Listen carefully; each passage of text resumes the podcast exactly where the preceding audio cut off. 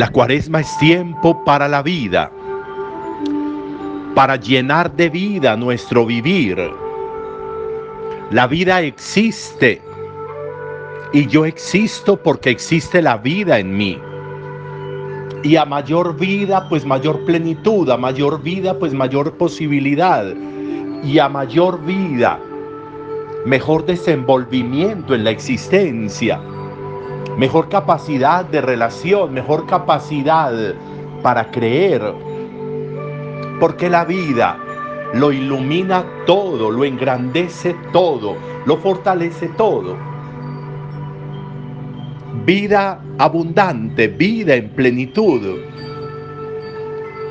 Vamos hacia la Pascua y la Pascua aunque aparezca contradictorio, la Pascua nos encuentra con la pasión de Jesús, con la cruz de Jesús, con la muerte de Jesús, pero con el sentido de esa pasión, de esa cruz y de esa muerte, que es la resurrección.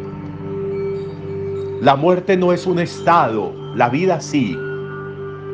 La muerte es un transitorio, es un paso, es un puente los muertos no existen, existen los vivos.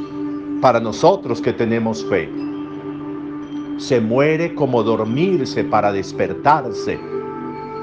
Eso nos enseña Dios y eso nos enseña Jesús y su palabra. Venimos en este camino cuaresmal. Llegamos hoy al quinto domingo de la cuaresma. Y llegamos a un momento muy bonito, muy especial, donde hay una confesión de fe hecha por el mismo Jesús. Cuando Marta, la hermana de Lázaro, le dice a Jesús, si hubieras estado aquí no habría muerto mi hermano. Tu hermano resucitará. Sí, yo sé que resucitará en el último día. Pero Jesús le confiesa, es que yo soy la resurrección y la vida. El que cree en mí, aunque haya muerto, vivirá. Y el que cree en mí no morirá para siempre. Esa confesión, ese yo de Jesús frente a la vida, a nosotros nos tiene que llenar de esperanza. A nosotros nos tiene que llenar de certeza para la vida. Porque puedo tener más vida, porque puedo abundar en vida si desde la fe creo en el poder que tiene Jesús para darme vida y vida abundante. Necesario, esencial, esta experiencia profunda.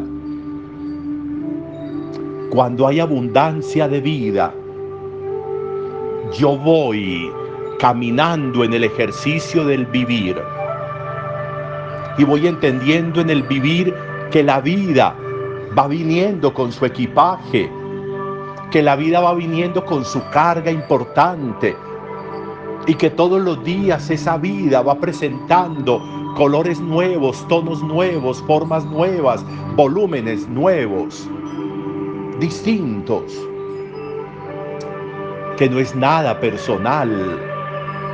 A veces creemos que todo nos pasa a nosotros, que la vida nos tiene como inquina, que mi Dios nos sobrecarga. Y a veces pretendemos creer que todo es contra mí. Y eso nos equivoca. Y eso nos distorsiona. Estoy en la vida. Y la vida, como todos los días, me va dando la posibilidad de tener más vida. La vida cree que yo estoy vivo y no muerto. Y por eso la vida y mi Dios creen que yo soy capaz de responder todos los días a lo que la vida me va trayendo. No es tan complejo vivir si aprendiéramos a irnos vaciando de tanta cosa sin sentido y pudiéramos irnos llenando para ir olvidando tantas cosas aprendidas equivocadamente y saberlo solo a Él, a mi Dios, a la vida.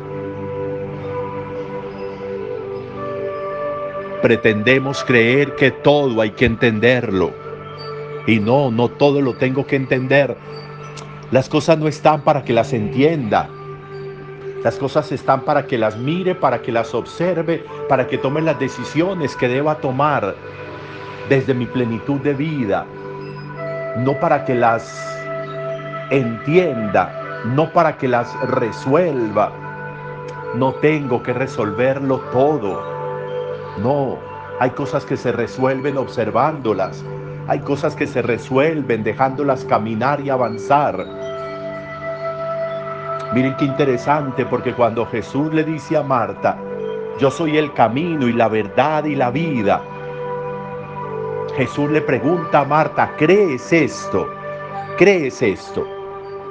Jesús no le pregunta a Marta si entiende, no, le pregunta si cree, porque en la vida lo esencial es lo que creo, no lo que entiendo, porque entiendo nada, y todos los días van viniendo más cosas que si yo pretendo entenderlas será inabarcable.